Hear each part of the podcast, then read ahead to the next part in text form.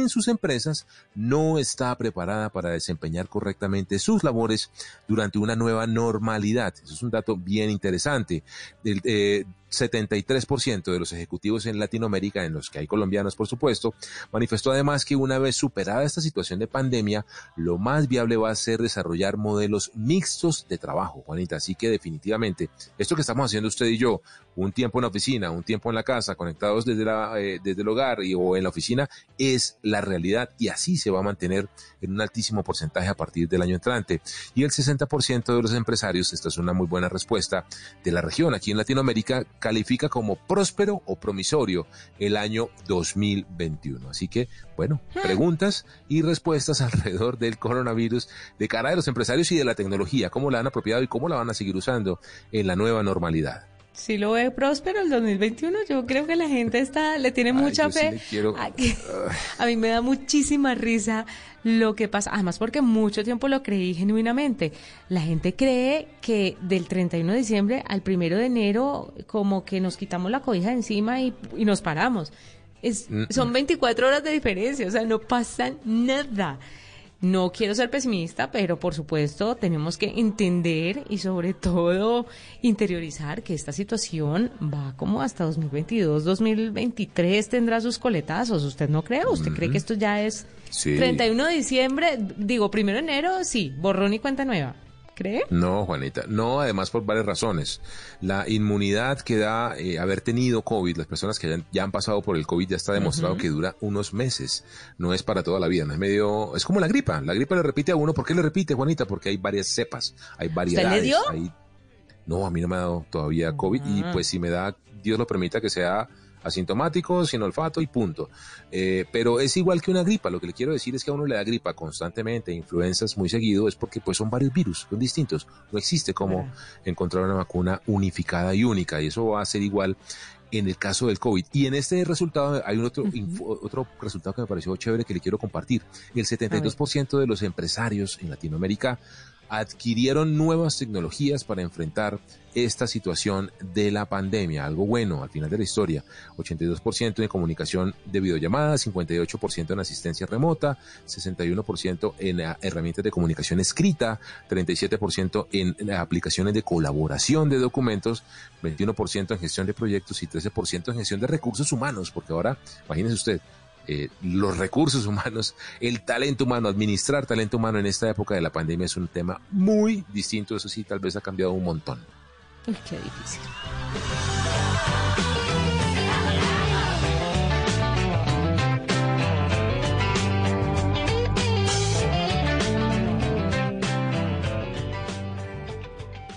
Esta es la nube de Blue Radio.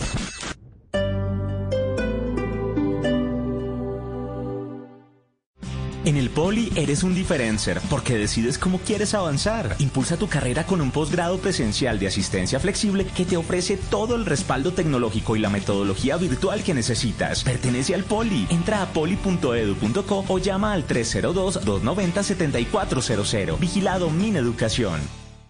El mundo nos está dando una oportunidad para transformarnos, evolucionar la forma de trabajar, de compartir y hasta de celebrar. Con valentía enfrentaremos la realidad de una forma diferente, porque transformarse es la nueva alternativa. Blue Radio. En el Poli eres un diferencer porque decides cómo quieres avanzar. Impulsa tu carrera con un posgrado presencial de asistencia flexible que te ofrece todo el respaldo tecnológico y la metodología virtual que necesitas. Pertenece al Poli. Entra a poli.edu.co o llama al 302-290-7400. Vigilado Mineducación.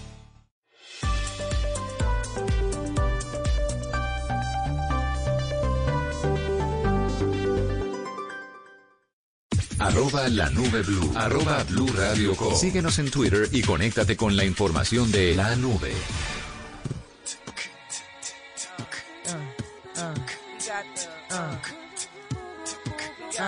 refugee camp, conspiracy theory?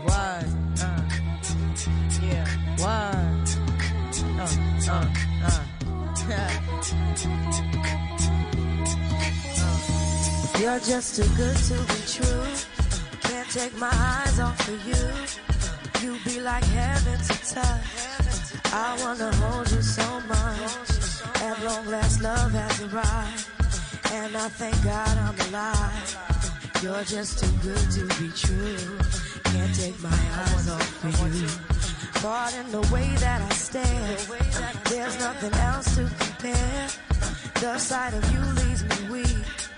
There are no words left to speak. But if you feel like I feel, please let me know that it's real. You're just too good to be true. Can't take my eyes off you.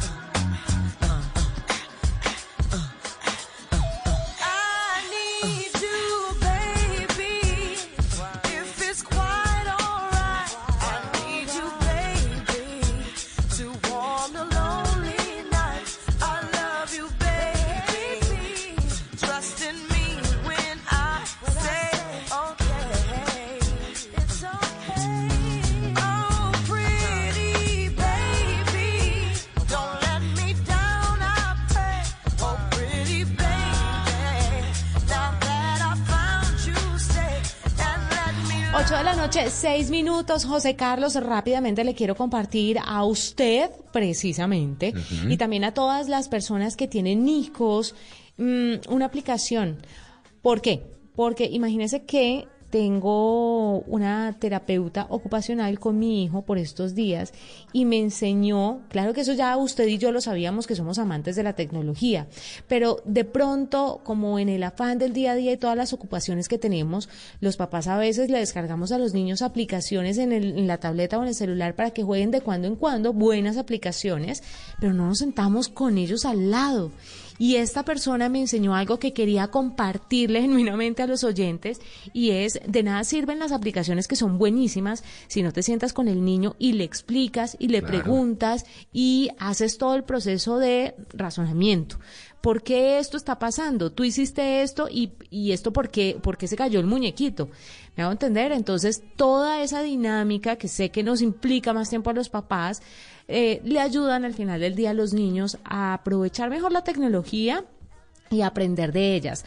Les quería recomendar una aplicación que se llama Where is My Water. Esta es una aplicación de Disney que ustedes pueden descargar gratuitamente en iOS y también en Android. muy buena. Y Sí, consiste en llevar a un cocodrilo a que tome una ducha, pero la tubería está rota. Entonces los niños lo que tienen que hacer es ayudar a que llegue el agua limpia, resolviendo como diferentes obstáculos. Separan el agua de la suciedad, rodean obstáculos y plantas que son como invasoras.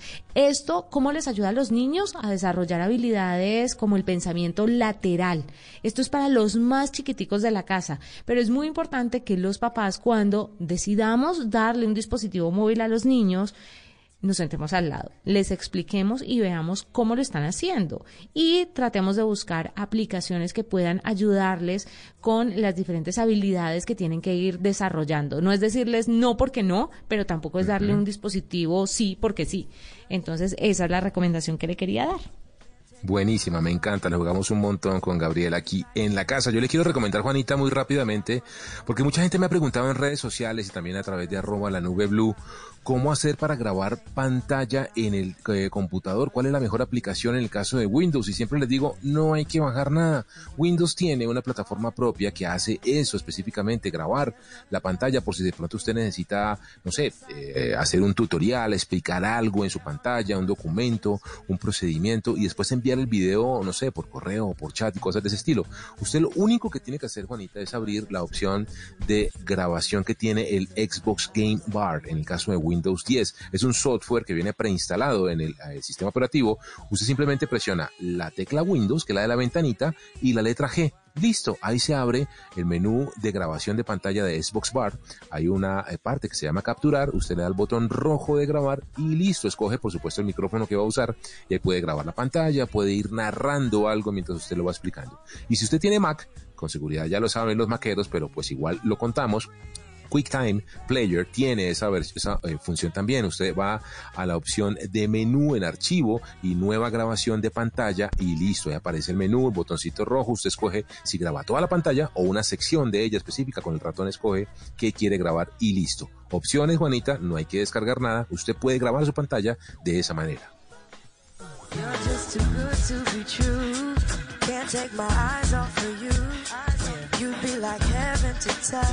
Desde hoy ya pueden conseguir la Xbox Series X. Es una nueva consola de Microsoft que eh, promete dar la pelea en la guerra de consolas. Y Miguel Garzón, como es costumbre, todos los martes la estuvo probando y esto fue lo que encontró. Miguel, bienvenido a la nube. En la nube lo probamos. Juanita, buenas noches. Sí, señora, así es. Estuvimos probando la nueva Xbox Series X, que es la consola que va a ser una de las protagonistas de la guerra de consolas de fin de año y pues esto fue lo que nos encontramos. Primero arranquemos hablando del hardware. La Xbox Series X fue criticada en su principio por su diseño, tal vez para algunos como básico y tosco, pero pues ya teniéndola en las manos uno se da cuenta que no es tan grande como se pensaba, inclusive es bonita y, y adorna chévere donde uno la ponga. No es más grande tal vez que una Alexa, eh, aunque sí es bien pesada, pues por su disco sólido y el sistema de enfriamiento que es tal vez una de las principales características de estas nuevas consolas. En su parte frontal trae un botón de apagado y encendido, el botón para emparejar los controles y la entrada de disco Ultra HD pues para poder ver los Blu-rays o poner los juegos. Y en la parte de atrás está la entrada del cable de red que es muy importante, el puerto HDMI 2.1 dos puertos USB 3.1, importantísimo, y lo más importante tal vez es la bahía de expansión de memoria, porque a pesar de que trae una tera de capacidad seguramente con la capacidad de los juegos, la calidad de los juegos que se están presentando actualmente, esta capacidad va a ser necesario expandirla.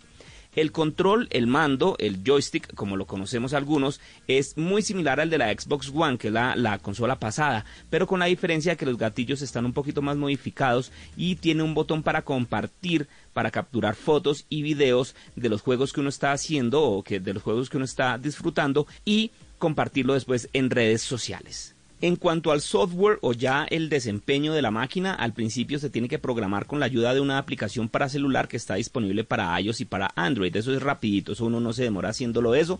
Hay que conectarla a la red, mejor por cable. Yo recomiendo que se haga mejor por cable.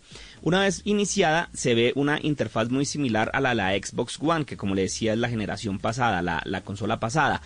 Para probarlo, accedimos al Game Pass, que es el servicio de Microsoft de Xbox en el que hay más de 100 juegos, la persona paga una suscripción, una mensualidad y puede disfrutar más de 100 juegos, pues obviamente con la mejor calidad. Arrancamos con un juego que se llama Gears 5, que es como el más reciente de la línea de Xbox y pues obviamente a falta de un juego exclusivo para la Xbox, pues este es el que más se le acerca.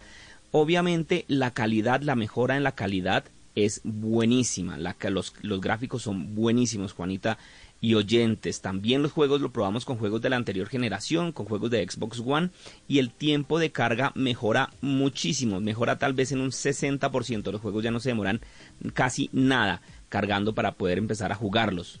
Y hay algo muy importante de esta consola Juanita y es la retrocompatibilidad. Como le decía, lo probamos con los juegos de la generación anterior y funcionan perfectamente. Y además, eh, los controles de las consolas anteriores le funcionan a esta. Entonces eso es un ahorro importante de dinero porque pues para tener los dos controles ya solamente podemos utilizar el que se tenía en la consola anterior, en la consola vieja. Sin embargo, Juanita, estos controles siguen teniendo para mí un lío y es que siguen funcionando con pilas. Entonces hay que comprarle las pilas recargables o un pack que venden que es para que el control sea recargable. Esto obviamente es una falla o una falencia si miramos el resto de consolas que los controles traen la pila ya incorporada, una pila de litio en la cual uno solamente la carga. Esto pues obviamente para mí sigue siendo como un problema con estos controles de Xbox. La consola tiene además una función que se llama Quick Resume, Juanita, que permite tener varios juegos activos a la vez sin colgarse la máquina. Esto es muy llamativo. Usted puede pasar de un juego a otro y, y, comienza nuevamente en donde lo dejó. A mí me parece muy bonito, muy descrestante, pero la verdad no es que sea muy útil a la hora de jugar. Y hay que decir también que ya para finalizar, Juanita, que esta Xbox Series X es una buena alternativa por el diseño y por el precio, a pesar de que en este momento hay que decirlo no tiene juegos exclusivos seguramente a futuro van a venir juegos que van a exprimir bien el motor gráfico de esta consola y pues habría que estar pendientes de qué es lo que están preparando los de Microsoft con esta, la Xbox Series X, que es una de las protagonistas de la guerra de consolas para ahorita para final de año, Juanita. Escuchas la nube en Blue Radio. ¿Pero se queda en el sistema? No, eso va a ser peor, enredado, demorado. Atrévete a adquirir tus productos Bancolombia por internet. Es seguro y en pocos clics. Ingresa a www.grupobancolombia.com slash solicita productos. Es hora de hacer las cosas de otra forma. Bancolombia. Aplican términos y condiciones. Vigilado Superintendencia Financiera de Colombia. Cuando yo doy un abrazo y te cedo el paso. Cuando yo cuido el planeta reciclo y monto en bicicleta. Y soy mejor cuando yo cuido mi cuerpo, cuando me reto a ser mi mejor versión. Con pasta Sonia me alimenta y tiene el mejor sabor. Con pasta Sonia, sabor y energía que te hacen mejor. Con pasta Sonia. Trabajamos pensando en usted. ¿Pero se queda en el sistema?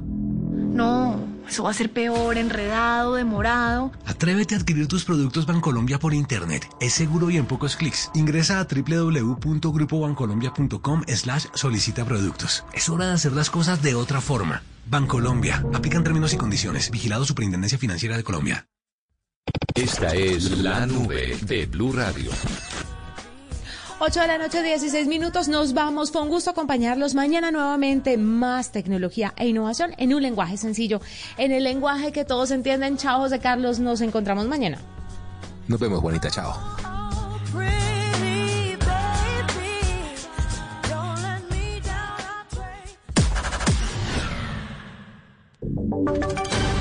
Voces y sonidos de Colombia y el mundo en Blue Radio y bluradio.com, porque la verdad es de todos. 8 de la noche, 16 minutos. Gracias por seguir conectados con Blue Radio. Esta es una nueva actualización de noticias. El senador de las FARC, Julián Gallo, Carlos Antonio Lozada, señaló que no dará su versión sobre el magnicidio de Álvaro Gómez Hurtado ante la comisión de acusación porque no es su juez natural y la ex senadora Piedad Córdoba dijo que no tiene conocimiento de la diligencia. Michelle Quiñones. La Comisión de Acusaciones había citado para esta semana varias declaraciones en medio del proceso que se sigue por el magnicidio del líder conservador Álvaro Gómez Hurtado. Una de ellas, la del senador Julián Gallo de las FARC o Carlos Antonio Lozada, que dijo que no dará esa versión porque su juez natural es la JEP y no la Comisión de Acusación.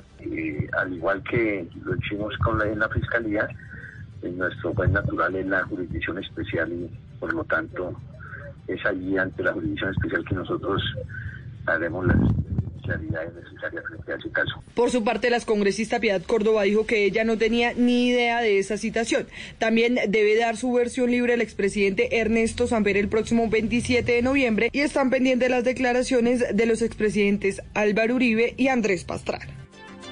Y para construir una ruta de diálogo y soluciones, la Defensoría del Pueblo instaló una mesa de trabajo entre las autoridades y los voceros de las familias del asentamiento humano que fueron desalojadas el pasado 28 de octubre en Leticia, Amazonas. La noticia, Estefania Montaño. En el marco del fallo de la acción de tutela instaurada por esa comunidad que habitaba en el sector del IANE, en la frontera con Brasil, la Defensoría del Pueblo acompañó el proceso de caracterización de las familias para conocer sus necesidades y además realizó seguimiento a los procesos de diálogo entre ambas partes, todo con el fin de verificar que se tomen las medidas de protección para estas personas en condición de vulnerabilidad frente al desalojo. Otro de los objetivos es buscar alternativas que permitan garantizar el derecho a la vivienda de estas personas y verificar las condiciones condiciones humanitarias en las que se encuentran. La Defensoría del Pueblo también realizará seguimiento y supervisión a los procesos de diálogo a través de la Regional del Amazonas para garantizar el cumplimiento de los acuerdos. Y hay decisiones alrededor de la finca La Manuela, una de las propiedades del extinto narcotraficante Pablo Escobar. ¿De qué se trata, Rocío? La Corte Suprema de Justicia negó en las últimas horas la entrega de la finca La Manuela, ubicada en Guatapé, Antioquia, y de propiedad de Pablo Escobar, a su mayordomo, que señaló que estuvo en el lugar durante 20 años. La Sala Civil de la Corte Suprema negó la solicitud hecha por William Duque, mayordomo del extinto narcotraficante Pablo Escobar, quien señaló que cumple con los requisitos para ser el propietario de la finca, ya que según él llegó allí en 1991 Y es que la Corte señala que se debe salvaguardar el orden de la Constitución y de la ley y ante todo es la propiedad lícita, ajustada al ordenamiento, a la ética, a la propiedad surgida del esfuerzo diario y paciente, la fundamentada en el trabajo lícito, porque el crimen, el fraude, la inmoralidad o la corrupción no pueden generar ninguna consolidación de derechos. De esta manera, el mayordomo se queda sin este preciado bien del antiguo capo del narcotráfico. Rocío Franco, Blue Radio. Rocío, pero usted también tiene otra información sobre una decisión también de la Corte Suprema frente a las agresiones entre compañeros originados en la discriminación y segregación racial. ¿De qué se trata? La Sala Laboral de la Corte Suprema de Justicia se ocupó de estudiar el tema de los despidos por peleas dentro del trabajo, específicamente cuando se dan por temas de discriminación. Todo se originó por una riña de dos compañeros. Uno le dijo al otro negro bruto, a lo que éste respondió con una agresión. Al final, los dos resultaron despedidos por la empresa. La sala laboral encontró que no era posible darle el mismo trato al agresor discriminador como al discriminado. Quienes representan a la comunidad afro en Colombia, como Juan de Dios Mosquera, a través del movimiento Cimarrón, señalan que esto es un comportamiento que evidencia la doble discriminación en contra de los afros. La decisión de la empresa fue injusta y desproporcionada. Volvió a cometer el acto de discriminación racial Gracias, Rocío. Continuamos con las noticias y en el Atlántico no cesan los ataques contra operadores del servicio de energía. A Pedradas fue recibida una brigada del servicio técnico cuando intentaba suspender el fluido eléctrico en la vivienda de un usuario que adeuda 26 facturas. La empresa iniciará acciones penales contra los agresores. Daniela Mora.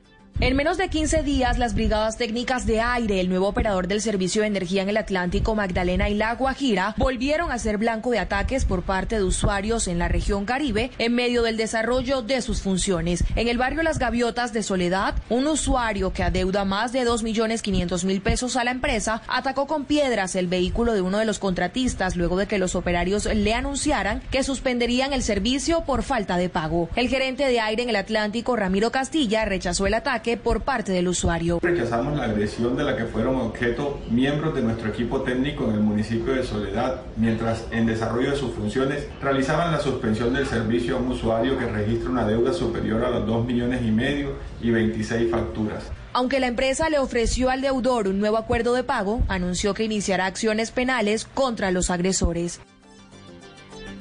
Y el BID pide a Colombia fortalecer el gobierno corporativo de sus empresas públicas. Marcela Peña.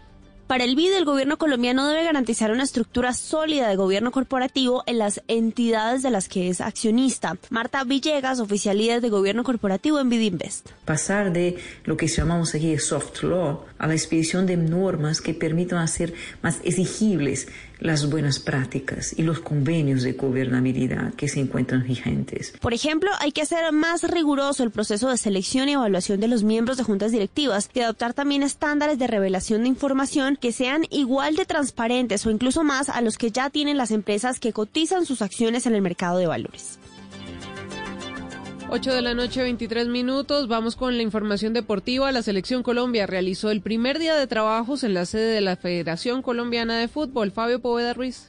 La selección Colombia realizó hoy su primer entrenamiento de campo en la sede de la Federación Colombiana de Fútbol con 23 jugadores. Ya el técnico Carlos Queiroz empezó a diseñar el equipo que enfrentaría a la selección de Uruguay el próximo viernes a las 3 y 30 de la tarde antes del entrenamiento, algunos jugadores atendieron a los medios de comunicación, entre ellos Luis Suárez. Dijo que nunca había tenido como objetivo defender los colores de España. Siempre su prioridad fue la selección Colombia. Sí, han venido eh, no solo el profe Queiroz, sino todo su cuerpo técnico muy pendiente de mí, eh, meses, incluso años atrás y, no tuvo que, convencerme de nada. Yo tenía muy claro de, que mi sueño desde niño y mi prioridad siempre ha sido jugar con la camisa de la Selección Colombia. Mañana se debe completar el combinado nacional con la llegada de Davinson Sánchez a la ciudad de Barranquilla. Desde Barranquilla, la casa de la Selección Colombia, Fabio Poveda Ruiz,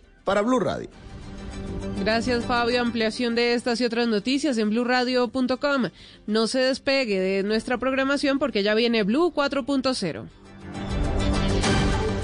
Estás escuchando Blue Radio. Regálate un momento para cuidar de ti. Lava tu cara, hidrata tu piel y prepárate para ir a la cama. Es tiempo de cuidarnos y querernos. Banco Popular. Hoy se puede, siempre se puede. Para ti, que has dedicado tu vida a enseñarnos y a brindarnos tu conocimiento. Hoy te decimos gracias, profe. Con nuestra nueva oferta Zafiro del Banco Popular, llena de beneficios en nuestros productos Cuenta para ahorrar, CDT, Casa Ya y muchos más. Gracias, porque cada día nos enseñas que hoy se puede, siempre se puede. Banco Popular. Somos Grupo Aval. Vigilado Superintendencia Financiera de Colombia. Llega la voz de la verdad para desmentir noticias falsas. Pregunta para Vera.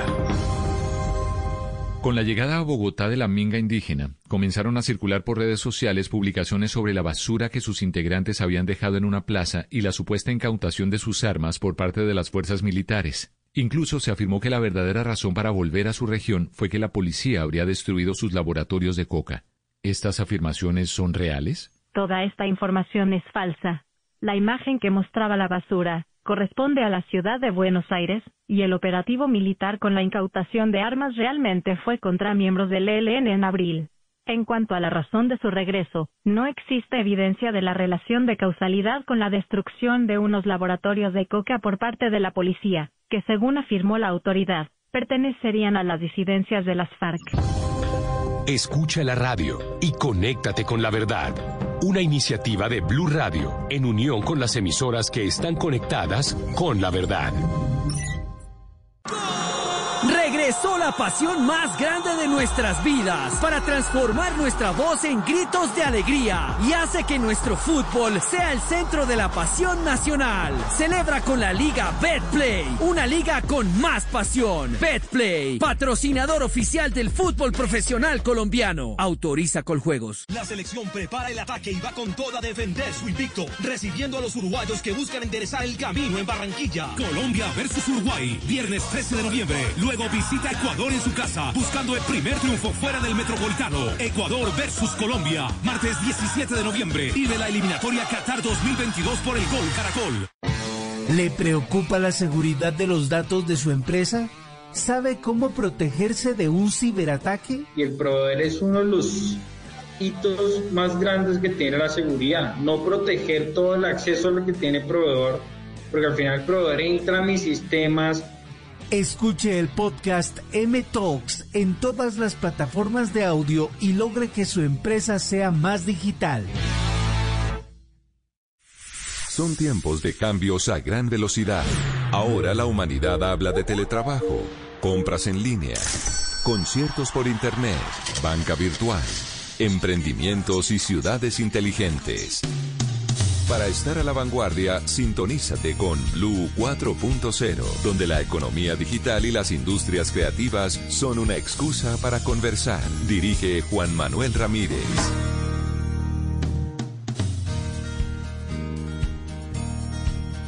Son las 8 de la noche, de 28 minutos. Tengan todos ustedes muy buenas noches. Bienvenidos a Blue 4.0. Comenzamos esta hora y media, esta hora larga de tertulia, de conversación alrededor de tantos temas que hacen parte de nuestra cotidianidad, de nuestro día a día, no solamente en estos tiempos de pandemia, sino desde mucho antes, desde ese momento en el que el Internet se convirtió en una herramienta indispensable para poder continuar con nuestras vidas. Está con nosotros, como siempre, en este equipo extraordinario, en la producción David Benítez y aquí en la mesa Ana Milena Gutiérrez, Juan David Aristizábal y Juanita Kremer. Hola Ana Milena, buenas noches. Hola Juan Manuel, equipo oyentes, muy buenas noches. Esto no es una hora y media larga, esto es una hora y media que se pasa volando. Estas son dos horitas, en realidad, si usted suma. Que son casi dos, ¿no? Saludos y estos cariños y, estos abrazos virtuales, ¿o no, Ana Milena? Hola. Sí, sí, sí. Hola Juan David Aristizábal, buenas noches.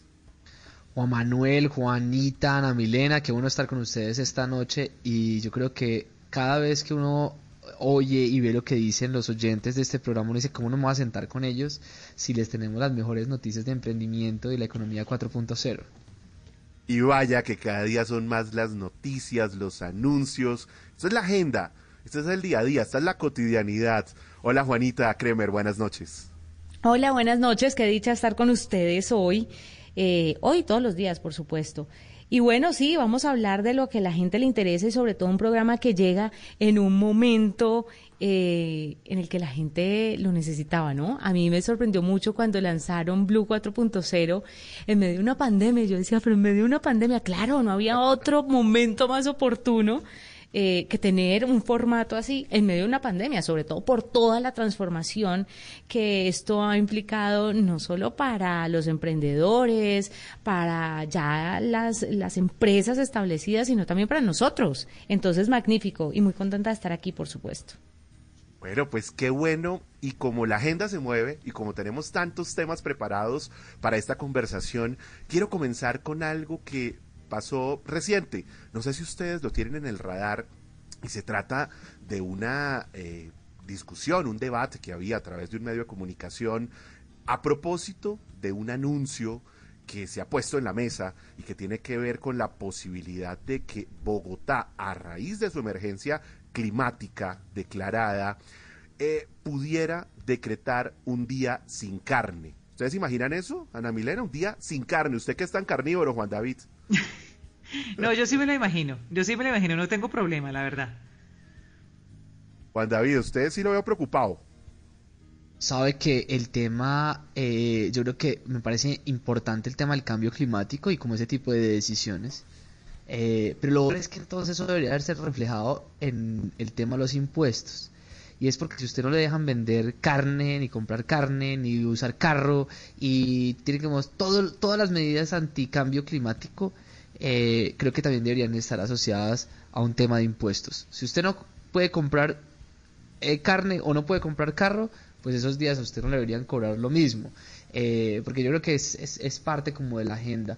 Y lo otro es que a mí no me gustan las cosas obligadas, ¿sabe? Como una opinión muy personal. No me gusta lo obligado. Me parece que deberíamos educar a la gente eh, más que obligarla a una cosa o la otra. Estoy de acuerdo y le quiero decir que la discusión fue candente. Quiero que ustedes escuchen este audio de la concejal Andrea Padilla, la concejal de Bogotá, que hoy durante un programa en discusión con José Félix Laforí, el presidente de Fedegan, del gremio de los ganaderos, pues se salió de casillas porque consideró que en el debate no había una participación equilibrada, equitativa eh, en los espacios para poder argumentar. Escuchemos y volvemos nuevamente a analizar este tema.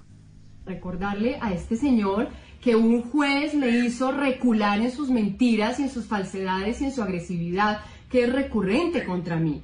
Entonces, me parece muy lamentable que ustedes le hayan dado la oportunidad tres veces de hablar, que no habló sino de mamertería, de politiquería, de corrupción y demás, y a mí me han dado solamente la posibilidad dos veces. Este señor es un absoluto patán y lo lamento muchísimo Mónica y María Paula. Ah, Mónica, que te respondo Usted es un pobre hijo de puta, grosero. Hombre, muchas gracias. Sí. Eh, quedó grabado. Sí, que quede grabado, que quede grabado. Que quede grabada su patanería constante y recurrente, señor. No, pues esa ley deberá tener el equilibrio de los dos, pero no, tiempo no alcanza. Sí, o las invito a ver lo que acaba de escribir en, Twitter, este, este patán. Las invito a ver lo que acaba de escribir en Twitter. Bueno, hasta luego, muchas gracias. Por supuesto que hay que analizar esta eh, conversación en contexto, ¿no? Pero lo claro es que la concejal se salió de casillas, Juanita.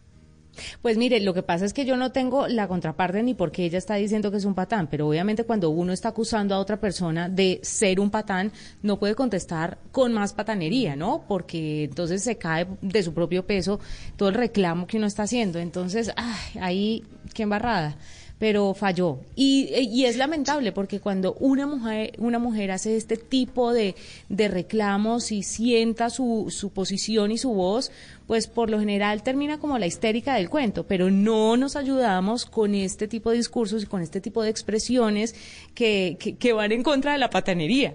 Es paradójico, pero bueno, lamentable. Estaba, estaba de hecho y, lo que uno menos quiere, Juanita, es obviamente defender la patanería.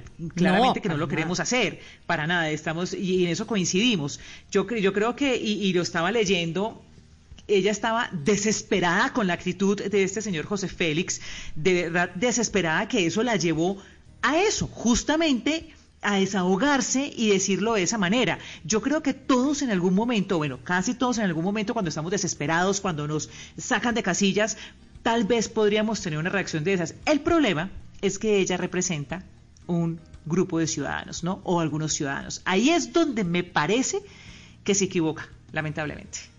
Hmm. Pero de pronto el grupo de ciudadanos que ella representa creen que las palabras que ella usó para referirse al señor que se refería eran esas. Es decir, ah, no, y tal vez un grupo y tal vez más. tal vez más, tal vez más que ese grupo. Pero, el tema es que... Políticos todos, imagínese usted. Entonces, pues, eh, y, sabe una cosa, yo creo que eh, yo comparto como que uno, a mí me gustaría muchísimo que las diferencias se hicieran sin groserías y me parece mejor que, eh, que uno no se saliera de casillas. pero al final está ella viva y él está vivo. Al es final, muy bueno, sí. Eh, es una discusión de, de, palabras, no hay una bala. No, de hecho, la democracia nos permite hasta decirnos groserías, no echarnos bala. Pues ojalá no fuera groserías, pero me parece que, que eh, digamos, en una dictadura no podríamos tener esos espacios, ni estos, ni estos de los medios de comunicación. Entonces, que viva la democracia hasta con madrazos, a pesar de que a mí no me gusta. No, claro, pero eso es lo que pasa cuando uno tiene un país que está dando esos saltos, ¿no? Esas transformaciones. Pero en ese nuevo país al que queremos apuntarle, hay que tener claro que las palabras son armas. Esas, las palabras son las nuevas armas. Y por eso es que ahora se dice que las redes sociales son tan tóxicas. Y hay que cuidar el discurso realmente. Bueno, hay que cuidarlo de parte y parte, porque seguramente el señor José Félix también estuvo bien alterado en, su lenguaje. Y además que uno no, necesita un perdónenme la expresión, un hijo de puta para decir mil cosas, ¿no? esa, es la expresión más, pues, más eh, aterrizada. Pero uno puede decir esa palabra de millones de formas y se entiende igual.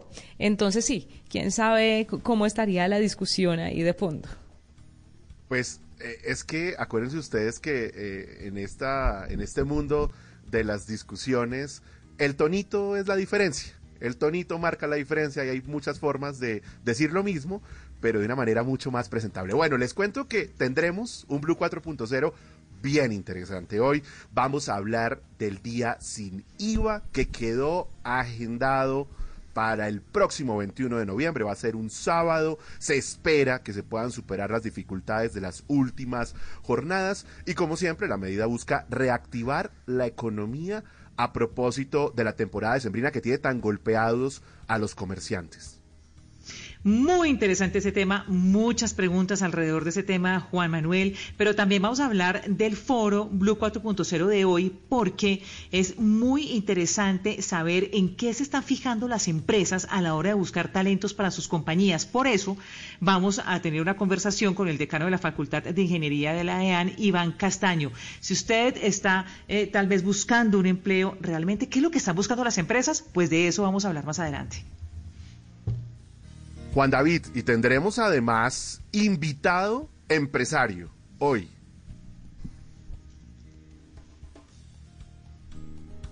Se nos ha caído, se nos ha caído Juan David unos minutos. Eh, Juanita, y además tendremos tenemos tema además muy interesante en la agenda. Escuela de Creadores de Contenido en YouTube porque Google ha lanzado muchas iniciativas para capacitar a las personas y volverlas más efectivas en sus distintos canales, entre ellos YouTube, que es una de las plataformas más importantes hoy por hoy y que abarca todas las edades. Por eso le van a enseñar a las personas cómo ser influenciadores y cómo crear un contenido de calidad. Así que eso se los voy a contar más adelante. Y una de las cosas que vamos a tener hoy es César Aya, él es el socio director de T2M Holding, una empresa que se dedica a invertir y apoyar y acelerar emprendimientos en etapa temprana en América Latina. Bueno, pues está buenísimo. Blue 4.0, esta noche son las 8.38 minutos. Bienvenidos a Blue 4.0 un espacio donde el mundo digital es una excusa para conversar. El gobierno planea realizar la última jornada de días sin IVA del año el próximo sábado 21 de noviembre. Recuerden ustedes que el presidente Duque había eh, anunciado que lideraría una serie de iniciativas para poder darle un oxígeno al comercio, a la economía que pues, ha tenido dificultades, como es natural, por cuenta de la pandemia. Hay, por supuesto, un debate y una expectativa mejor alrededor de lo que será esta jornada, del papel que tendrán los canales digitales, en fin, de cómo se va a llevar a cabo esta jornada que ha sido un éxito en términos de facturación, en términos de ventas, de movimiento del comercio en las últimas dos ocasiones. Y tenemos al teléfono al ministro de Comercio, José Manuel Restrepo. Ministro, buenas noches, bienvenido a Blue 4.0. Muy buenas noches, Juan Manuel, un a usted, a Juan David también, Juanita, y a quienes nos acompañan hoy con los, los oyentes de Blue 4.0. Es, es muy grato estar con ustedes. Bueno, ministro, pues bienvenido y comencemos con esa, eh, con ese anuncio. Eh, ¿Cuáles van a ser esos, esas diferencias en el día sin IVA frente a las anteriores jornadas. Y se lo digo porque, pues para nadie es un secreto que si bien funcionó en términos de ventas, porque hubo un pico en las ventas, también hubo dificultades, hubo aglomeraciones en algunas tiendas, las plataformas digitales no funcionaron todas, hubo que hacer fila virtual, que eso es una nueva definición que tenemos ahora, ¿no, ministro? Fila virtual. Eh, ¿Cómo va a ser esa jornada? Bueno, esta tercera, esta tercera jornada es parte, entre otras, además de una estrategia que hemos llamado madrúguele a la Navidad y compra lo nuestro, que lo que busca es activar o lograr una reactivación segura de la economía. Segura en el entendido de que, claro, la primera prioridad sigue y seguirá siendo la vida de los colombianos, pero simultáneamente hay el interés de activar al comercio, de generar o contribuir a la generación de empleo y los ingresos de nuestros ciudadanos. Pensando en ello, lo que hemos querido es que este sea uno de los cuatro instrumentos para anticipar esa época decembrina, de tal manera que se logre un consumo responsable que se distribuya entre los meses de diciembre y los meses de noviembre y se promueva también, y ese es otro propósito, el consumo de bienes y servicios eh, producidos en Colombia. No significa que no existirán otro tipo de bienes que tengan el beneficio del IVA que no sean producidos en Colombia, pero también va a haber una estrategia de apoyo a esa producción en el país. Ministro, ¿qué se quiere comprar usted el día sin IVA? ¿De qué tiene antojo? No, yo, yo, yo tendría antojo de, por ejemplo, de prendas de vestir.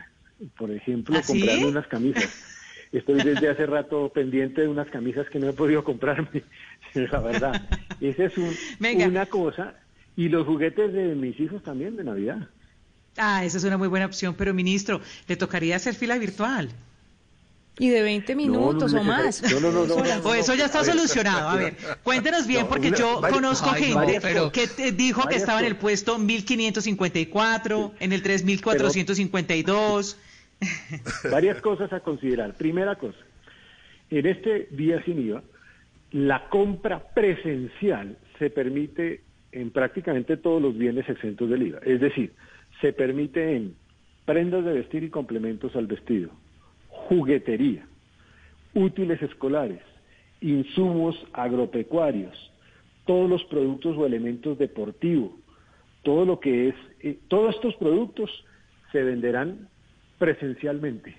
Claro, obvio, buscando que las personas llegar al sitio y con los protocolos de bioseguridad que van a ser requeridos por parte de los de los entes de comercio y simultáneamente con mucho de cultura ciudadana.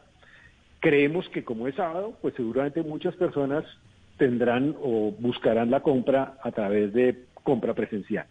La venta electrónica solamente aplicaría de manera eh, única para lo que es venta en grandes superficies, solo en grandes superficies, de electrodomésticos, computadores y equipos de comunicaciones. Quiere decir que esos mismos productos, no que si se venden en establecimientos que no son grandes superficies también se pueden hacer de manera presencial.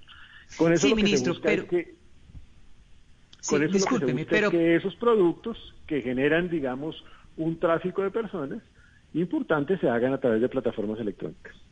Bueno, los productos que usted dijo que iba a comprar no son de manera virtual, pero digamos que la gente que va a comprar eh, de manera virtual, estas grandes superficies en esta ocasión sí están preparadas para que esa fila virtual no sea de mucho tiempo, que la gente no espere tanto, es decir, han tenido varios días para prepararse para eso. Sí. Yo lo que le puedo decir es que ellos han hecho el máximo esfuerzo, hemos tenido reuniones. Eso no significa que no tengan dificultades en el proceso, porque de todas maneras aquí estamos multiplicando casi que por 10 o por 20 lo que tradicionalmente vendían. Pero lo que ellos han señalado es que han hecho el máximo esfuerzo posible para tener sus plataformas listas para ese día. Entre otras, además, porque no solamente es ese día, sino es el segundo instrumento que es el Black Friday, y el Black Friday operará entre el 27 y el 29 de noviembre. Ministro. Y es solo electrónico. Yo le quiero preguntar si hay tanta gente para tanto día de, de promociones y demás, porque en un año en el que la economía ha estado crítica, ha estado dura, yo sé que la intención es reactivar pues las compras y, y de una u otra forma mover la plata, pero ¿de dónde está sacando la gente tanta plata? La gente se está endeudando. la prima. Que, sí, la adelantada la prima, pero Ana Milena, de libre inversión. Cual, no, perdón, cualquier asalariado en Colombia sabe que incluso antes de que llegue la prima, la prima está comprometida en chicharrones, compromisos que hay que pagar anualmente y demás. Cualquier colombiano consciente, Juanita.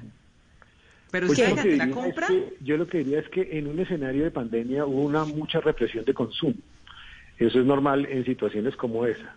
Le voy a decir una cosa, en el mes de octubre el gasto real de consumo creció por encima del, año inmediatamente anterior y por encima de la inflación, o sea, creció en términos reales. Ese es un dato que es real. Significa que hay ya un proceso de activación de consumo, lo cual además es un signo de reactivación, porque es que la economía funciona así, la economía funciona sobre la base de que el consumo, el consumo activa la, la producción industrial, la producción industrial activa el empleo, eso activa el ingreso y a su vez, y a su vez esto vuelve y actúa de nuevo sobre Ministro, el consumo. Sí. Yo lo, yo lo oigo a usted y pues pareciera no oír a la historia, oír a Franklin Delano Roosevelt invitando a la sociedad americana a creer y a confiar.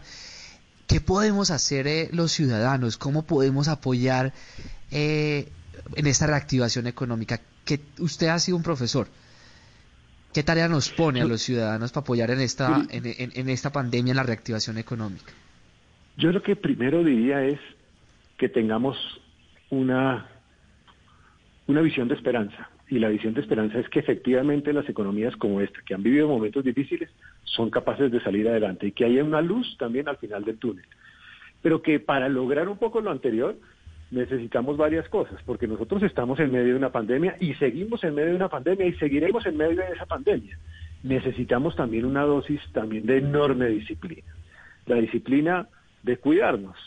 Eh, y esto lo digo entre otras además porque vienen seguramente fines de semana, llamémoslo así, festivos, en donde hay riesgos de aglomeración de las personas, por ejemplo, en actividades familiares, al ver un partido de fútbol, por ejemplo.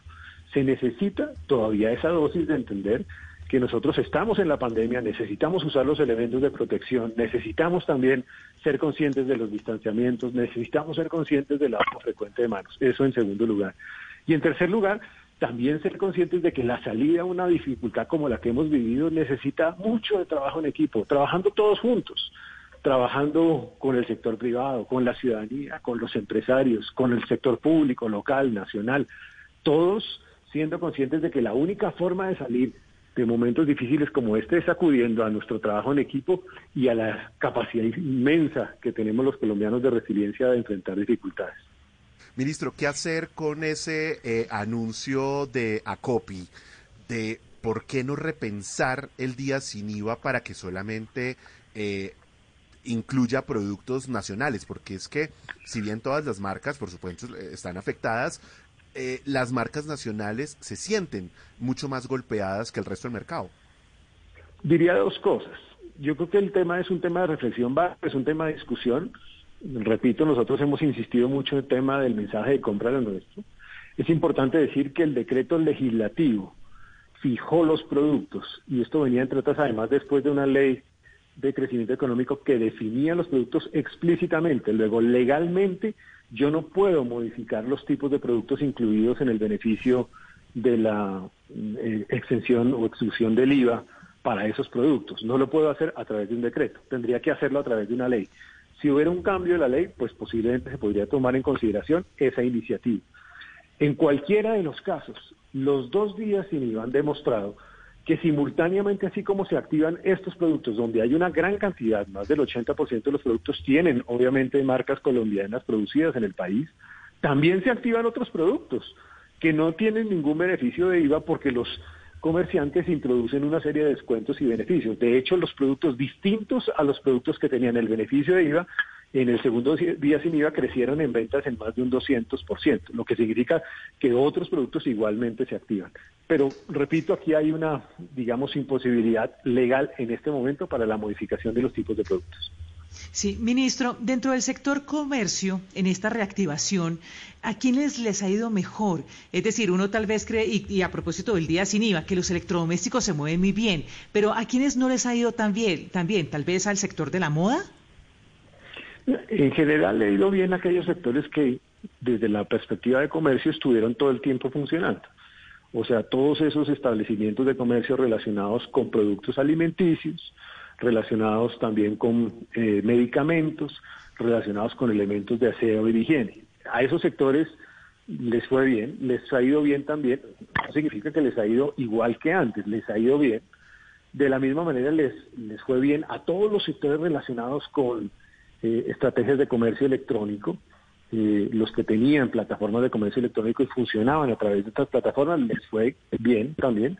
Y ha habido sectores que han tenido dificultades y los más afectados, sin duda alguna, eh, y no solamente incluyo comercio, sino servicios, son todos esos sectores de servicios eh, relacionados con el turismo, relacionados con gastronomía, relacionados con eventos culturales, todos esos han, sido afectados y ha habido dificultades también, especialmente en los sectores de prendas de confecciones, en razón de que me pues, refería como los hábitos de consumo fueron distintos. Me refería como a propósito del día sin IVA. De pronto, quienes necesitan una manito de parte nuestra que tal vez no les ha ido tan bien como a los otros? Yo creo que sería muy importante acompañar sectores como el de prendas de vestir, de calzado, de complemento al vestuario, de marroquinería. Eh, de la misma manera, los sectores de juguetes, juguetería son importantes. Esos sectores necesitan un apoyo especial en este momento porque además son enormes salvadores de generación de empleo en el país. Sí, señor. Ministro, Adelante, eh, hay unos alcaldes, eh, por dicho, pongámosle nombre, hay alcaldesas que en Colombia dicen que le van a subir al ICA, que a las plataformas, eh, digamos, uno cómo le explica a los ciudadanos eso de subir por un lado eh, cuando lo que quiere el país es la reactivación económica.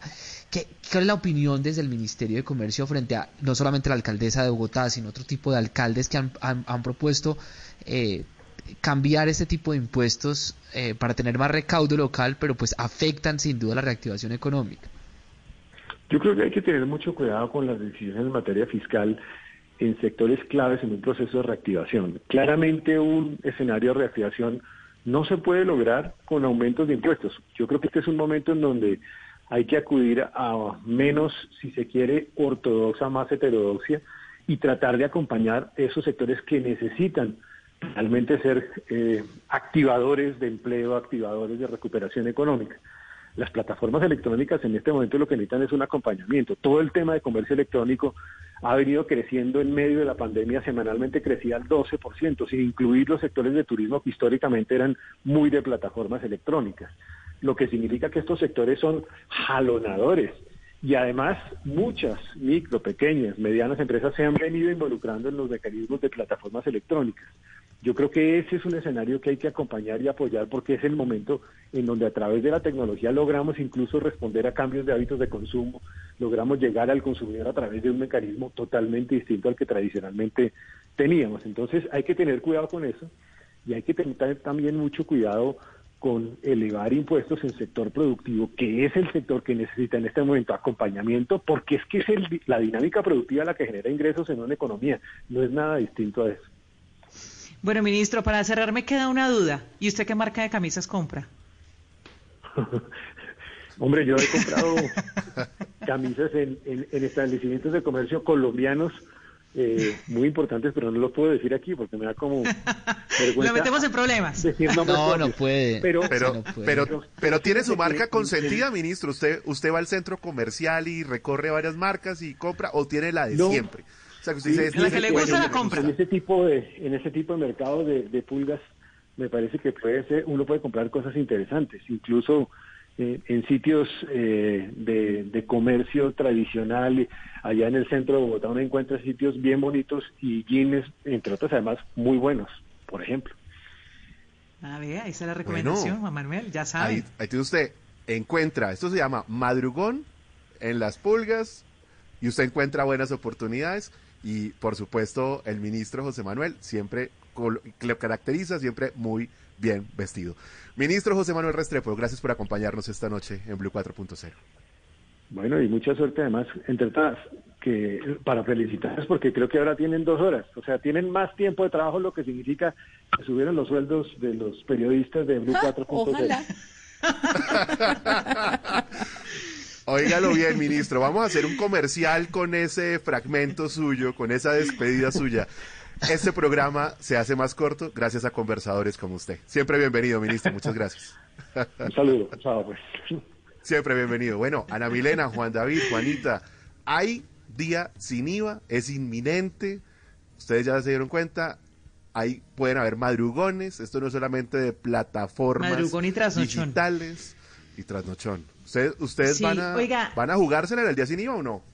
Ay, no, no, no, yo no, yo no salgo corriendo, yo soy como moderada, la verdad es que estoy pensando todavía como en todo lo que está pasando, en que hay que guardar un poco, pero también entiendo que hay que apoyar a varios sectores y por eso le preguntaba que quienes tal vez no les ha ido muy bien. Y el sector de la moda, lo cierto es que le ha pasado muy mal porque usted cuando compra ropa, Juan Manuel, usted compra ropa para ir a trabajar, usted compra ropa si tiene una salida, si tiene una fiesta, si tiene un matrimonio, y realmente pues de eso nada hemos tenido. Entonces, es uno, eh, eh, tal vez ellos se han visto muy, muy afectados en comparación, por ejemplo, con los electrodomésticos. Pero lo otro que hay que tener en cuenta es que quienes, como sugerencia del gobierno, quienes compren, quienes hagan compras de manera virtual, el establecimiento le da dos semanas para que usted recoja su producto. O sea, tenga en cuenta que no lo va a recoger inmediatamente, sino que se van a definir unas fechas para que usted lo recoja después. Pero mire, como así que uno no compra ropa? Todo el mundo está comprando sudaderas, Ah, no, eso sí. Pijamas.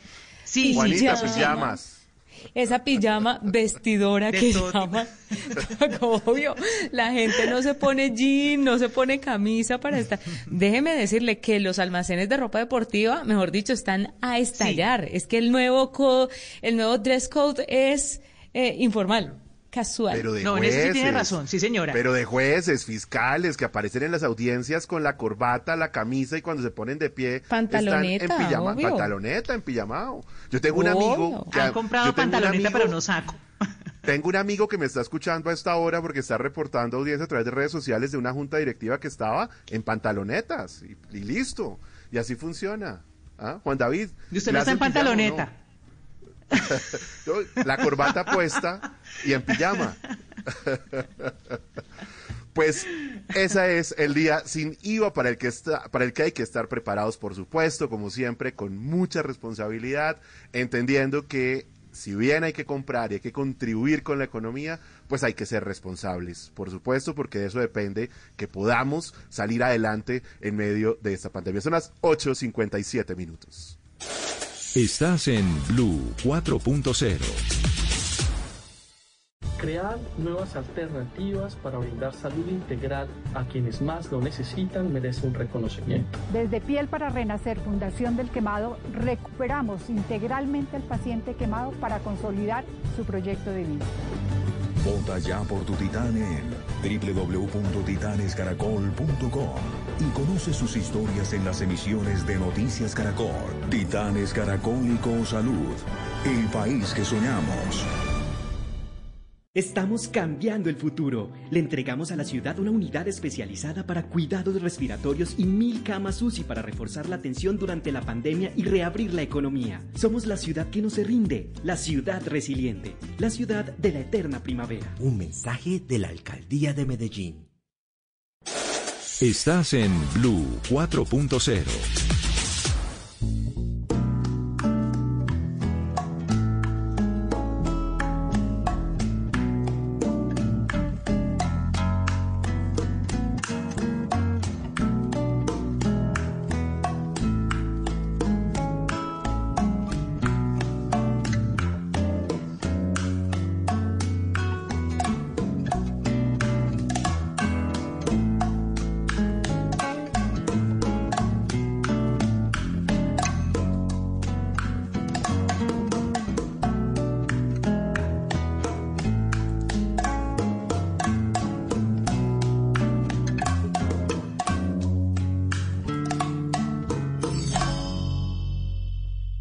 Placer.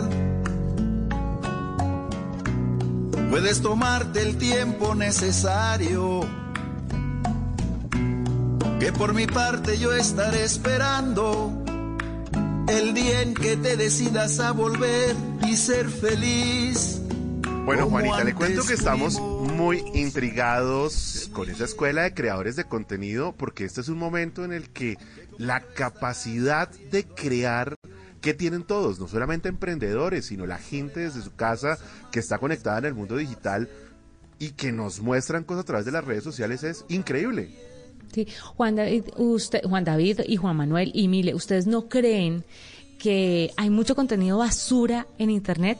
O sea, uno de, de 100 contenidos puede rescatar, eh, ¿qué? 10. 10 contenidos que de verdad valen la pena, que aportan, que, que pueden llevarlo a uno a tomar decisiones correctas. Y es un poco que lo que de está haciendo. fuentes. Sí, buenas No, fuentes y demás. Pues bueno, es un ejercicio que está haciendo. Y le quiero decir, Juanita, perdóneme, además contenido que a veces confunde. Cosas tan bien hechas que uno cree, y son montajes, ¿no? De medios de comunicación y resulta que no lo son. Engañan. O plagios. O Sí. plagios, sí. Es una tristeza, es una tristeza, pero bueno, ahí es donde debemos activar nuestra parte crítica, saber qué nos conviene, qué no nos conviene y no dejarnos llevar por lo que encontramos normal y fácilmente en las redes sociales y buscar y escarbar un poquito tratando de encontrar los buenos contenidos. Por eso Google, a través de su plataforma YouTube, ha creado esta escuela para creadores y pretenden capacitar a todas las personas interesadas para desarrollar su propio canal. Esto entiéndase como persona natural o usted tiene una empresa, puede hacer contenido de valor. Hay mucha gente que dice, pero yo qué hago con mi marca? Pues postear los productos y ya.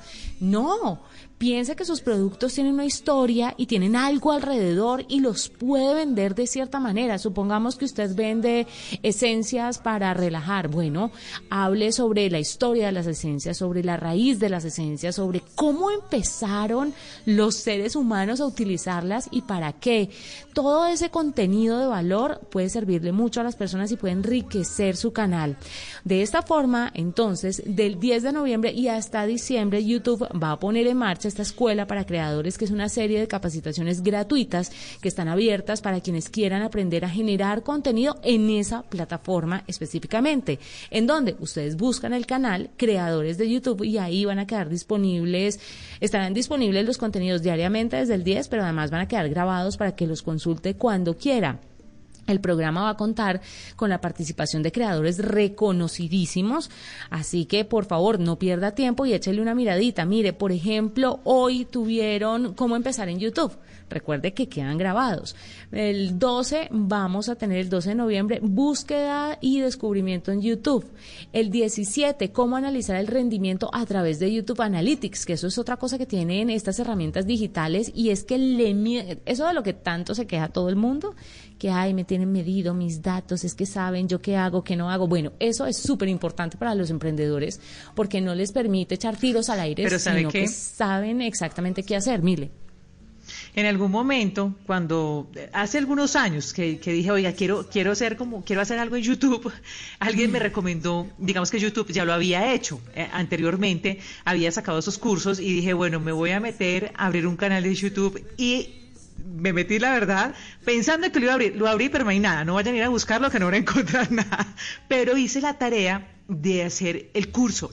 Muy interesante, pero sobre todo, Juanita, muy fácil de hacer. O sea, uno a veces le dicen que entra al curso y tiene unas clases y tiene, y tiene unos horarios y tiene unos días. Sí, tal vez sí, tiene que cumplir, cumplir con unas tareas, porque obviamente pues es un curso común y corriente, pero es muy fácil de hacer y esto para los empresarios es muy importante. Y yo creo que la pandemia nos ha dejado supremamente claro que quien no está en el medio pie- pierde. O sea, sí o sí hay que hacerlo. Otro tema, digamos, es la generación de contenido, pero solamente saber en qué consiste crear el canal, cómo hacerlo y cómo comenzar es muy interesante para los empresarios y para los emprendedores, digamos.